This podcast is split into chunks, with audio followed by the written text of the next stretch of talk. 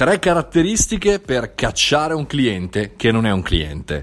Buongiorno amici, sono Mario Moroni e anche oggi vi parlo dall'Olimpo del caffettino. Come sapete, questo mese non registro in studio, ma registro muovendomi, per cui se la qualità non è il massimo è per questo motivo. Ma oggi vorrei parlarvi di una tematica un po' particolare, di come riconoscere quei clienti che poi in fondo in fondo, se guardi il tempo che ci consumi e tutto il resto, non sono dei clienti, sono dei fornitori di rotture di scatole, che però sono antieconomiche, per cui cui eh, ragionavo l'altro giorno con un amico che non sentivo da tempo e mi chiedono guarda mi servirebbe Mario la tua collaborazione per questo progetto ma tu lavori ancora con quell'azienda?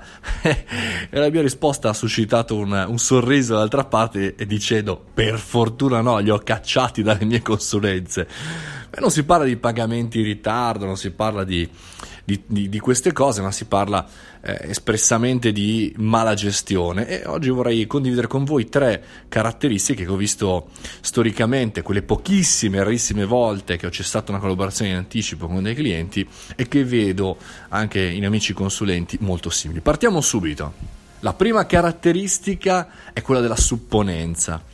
Partono di solito comunemente questi simpatiche canaglie con quasi un, un, diciamo, un abbassamento di orecchie pazzesco. Cominciano facendo un sacco di complimenti, cominciano eh, dando sempre un sacco di eh, rilevanza alla nostra uh, abilità e poi piano piano quando entriamo in confidenza, quando cominciamo a lavorarci insieme, quando cominciamo a conoscerci, cominciano a diventare delle serpi. Ecco, questo primo esempio è, è, è, eccellente, cioè sul fatto che quando si comincia ad andare sul, sulle cose concrete, sul budget, sulle azioni da fare, su come ti consiglio di fare, entra in gioco la supponenza della serie sì ma noi non facciamo così, no ti devo spiegare, magari non conosci il nostro mercato, sì ma forse tu lavori con altre aziende, insomma entrano all'interno della nostra procedura aziendale con una serie di, di scuse, quindi eh, la nostra strategia cessa di,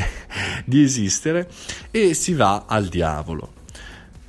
La seconda caratteristica invece è la mala gestione dei tempi interni all'azienda. È una caratteristica di tante aziende e anche di tanti consulenti la mala gestione dei tempi. Tu magari dal tuo lato fai i compiti e dici ok ci sentiamo una volta a settimana alla colla alle 11, ci vediamo tutti i primi mercoledì del mese, insomma ti dai delle scadenze anche di incontro, non soltanto all'interno della tua attività ma verso il cliente. Magari la prima volta eh, va a buon fine, poi la seconda volta arriva in ritardo, la terza volta ti cancella l'appuntamento.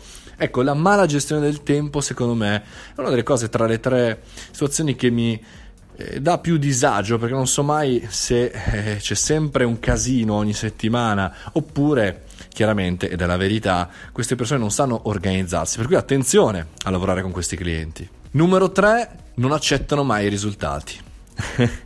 che siano positivi o negativi, che siano in qualche maniera dedicati da eh, quello che sono, sono, le situazioni incombenti del business, ovvero i cambiamenti di piattaforma, il budget, magari anche il prodotto fondamentalmente non accettano mai i risultati, non accettano e li, eh, come dire, li correlano non da dati, non da numeriche, ma da frasi del tipo, ma secondo me, senti, io non ne capisco niente, ma sono tutta una serie di, di, cose che se le valutiamo bene concretamente, ma proprio nella propria sinossi, ci accorgiamo che in realtà sono dei fan del si potrebbe fare anche, ma come non l'hai fatto, secondo me. Arrivano comunque opinioni da non opinionisti ricercati. Ecco, questi tre esempi vi ho in qualche maniera condiviso quello che vedo ogni tanto all'interno delle aziende, ma se avete chiaramente qualche indicazione, avete qualche altro consiglio, avete qualche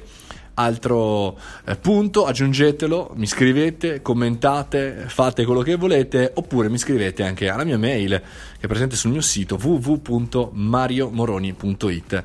Potete scrivermi lì e insomma ci divertiremo ad aiutarci a vicenda, a non farci fregare da questi clienti ruba tempo, ruba soldi, ma soprattutto ruba serenità. Un abbraccione, buon caffettino e buona giornata a tutti.